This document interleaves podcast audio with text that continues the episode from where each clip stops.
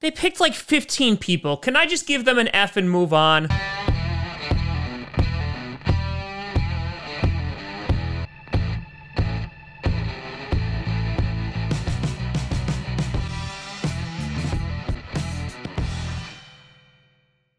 Grossi Posse Packer Nation.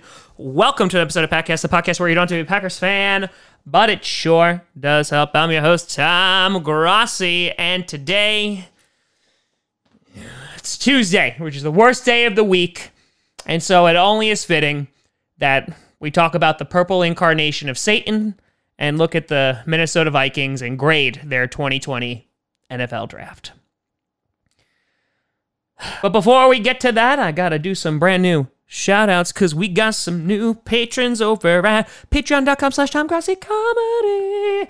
Numero uno, we got David Vincent coming in at the Beer Master. Thank you, thank you. Or the Bart Star tier. Thank you very, very much. We also got Nathaniel Fox, who went from eight dollars to saying, you know what, Tom, I want to be in those credits. Ba-boom, ten dollars. And then the final one we got, Jim B hates puppies.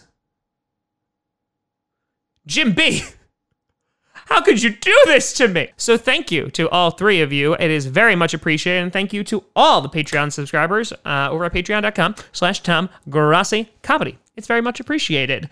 Uh, also want to do a quick little shout out to all of you. Uh, last night at one o'clock in the morning, we hit seventy-five thousand subscribers here on this channel. Uh, which is just absolutely incredible. Uh, so a big thank you, whether you've been here since the beginning, whether you've been here since this past season, or whether you just joined. Uh, welcome to the Grossi Posse, and I hope you stick around, but I also understand if you don't, because this gets tiresome real quick. So with that being said, let's take a gander at the Minnesota Vikings and uh, their draft. So the Vikings obviously get in an additional first-round pick from trading Stefon Diggs to the Bills. And on top of that, they made some uh, draft day trades, and boy, oh boy, did they just hoard those picks like the freaking golems that they are, just hiding in the cave and the filth and the muck. God, I hate them so much. They also wound up taking a lot of players that I wanted, so thanks for that. With the twenty-second pick of the two thousand twenty N F L Draft, their first pick, the Minnesota Vikings got L S U wide receiver Justin Jefferson. Remember then there was that pipe dream in which they were like, Tom, do you think that Justin Jefferson could ever fall to thirty? And I didn't think so, but I was like, no, he'll get taken by the Eagles or something like that, who then went Jaylen Reagor. And, of course, the one team he had to go to, the Vikings. Yeah, Jefferson is a great pickup for them. Uh, obviously, incredibly reliable, mostly a slot guy from L S U, had a ton of receptions, uh, is is fast, uh, and, and is a damn good wide receiver. And this fills the hole that Stefon Diggs left them, and I think that this was absolutely a great move for them. Now, why this makes sense is because, one, it fulfills a need, but two, they're also getting a, a first-round player who could have gone earlier in this draft. He was ranked up there with one of the top four guys. Now, again, rankings are also subjective, but I think Justin Jefferson uh, will definitely terrorize the Packers secondary, which gives me nightmares. Hopefully, Kirk Cousins just doesn't throw to him, and then he goes on a podcast and complains about it, and they just trade Justin Jefferson next year. That's the hope. Then with the thirty-first pick, after trading back, they got Jeff Gladney, the cornerback from T C U. Jeff Gladney, one of the top cornerback uh, prospects coming out of this draft class. And Gladney, I've seen both. I, I've, I've watched some of his tape, and I can see why, you know, there was some hesitation on, on picking Gladney, or why he might have fallen a little bit uh, to the end of the first round. But this is another one. It definitely fulfills a need. They've needed a quarterback. They needed a cornerback ever since uh, Xavier Rhodes was there. So addressing corner is definitely a good route for them, and I think Gladney will definitely be able to be, uh, if not a day one starter, he's going to progress pretty well with them. Then with the fifty-eighth pick, they got Ezra Cleveland, the offensive tackle from Boise State. I loved Ezra Cleveland a lot. I thought he could have actually gone in the first round, and for them, this just makes a crap ton of sense. I thought they would have gone Josh Jones with this pick, but, I mean, their offensive line has needed help for a while now. They've been slowly adding some pieces to it, uh, and this provided a great piece for them. I think Ezra Cleveland's going to be a day one starter for them uh, as they, they they need to shore up that offensive line a bit. But, um, you know, they, they need to protect Kirk Cousins, and this is going to allow them to do that. And, you know, Dalvin Cook to create some running lanes, because when they give Dalvin Cook the ball, he usually does terrible things to me with it.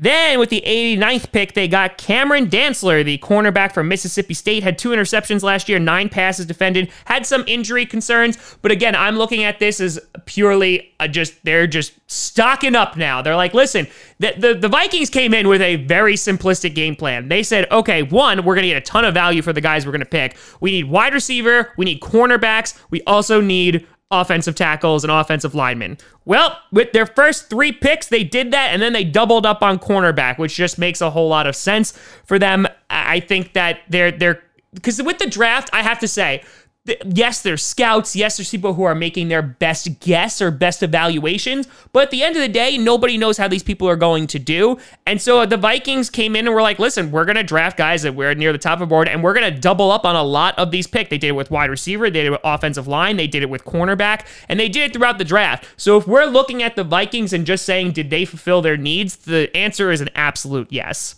Then with the one hundred seventeenth pick, they got D J. Wonnum, uh, the defensive end from South Carolina, had nine and a half tackles for a loss, uh, had about four and a half sacks last year, and one interception. Wonnum said, they, the, the thing that I kept reading about him was saying that he was kind of overshadowed a lot by Kinlaw, and the Vikings did need to address edge rusher. Obviously, this is a good pick for them because this is just going to give them another weapon, and I've seen that he's been super underrated. I didn't get a chance to look at a ton of his tape. I saw a little bit of it, and from what I saw, it looked pretty good. I think he's going to be more of a development guy, but they they added depth at the position. Then with the one hundred thirty pick, this I love this pick, is James Lynch, the defensive tackle from Baylor, had nineteen and a half tackles for a loss, over thirteen sacks, five passes defended, and three forced fumbles. I think that this pick was an absolute steal. I liked James Lynch a lot, so much that I wish the Packers had drafted him. They, you know, that the Vikings defense is one of those cogs that's just like they can just continuously add people to them because that's really the staple of their defense. No matter who they put behind center, it's going to be kind of a ground and pound team, and then they have a stout defense that is going to prevent, you know, opponents from scoring. Their secondary was the weakest part of that, and now they're gonna have they're gonna have the pieces to stop a run game as well. I love the James Lynch pick, and I think it's gonna be pretty miserable. Then with the one hundred thirty-second pick, they got Troy Dye. God, why? Why all the people that I like? I loved Troy Dye. I really, really wanted him on the Green Bay Packers. Linebacker from Oregon. He's kind of a hate or love prospect. Huh? Love. Um, but the guy can cover. He led the team in tackles, and Troy Dye for me is one of those guys, if you have a linebacker already established that he could just learn a lot from, I think he's going to be more of a rotational player for his first year, but then I think he could develop into a great starter. Then going back to cornerback again with the one hundred sixty-ninth pick, they go with Harrison Hand from Temple, had three interceptions. Again, this is a depth pick. They needed corner, and they said, okay, we're going to go get one, two, three with the their first few picks. So this, he again, he has some speed issues. Um... Not super duper impressive, but just another example of the Vikings hedging their bets here.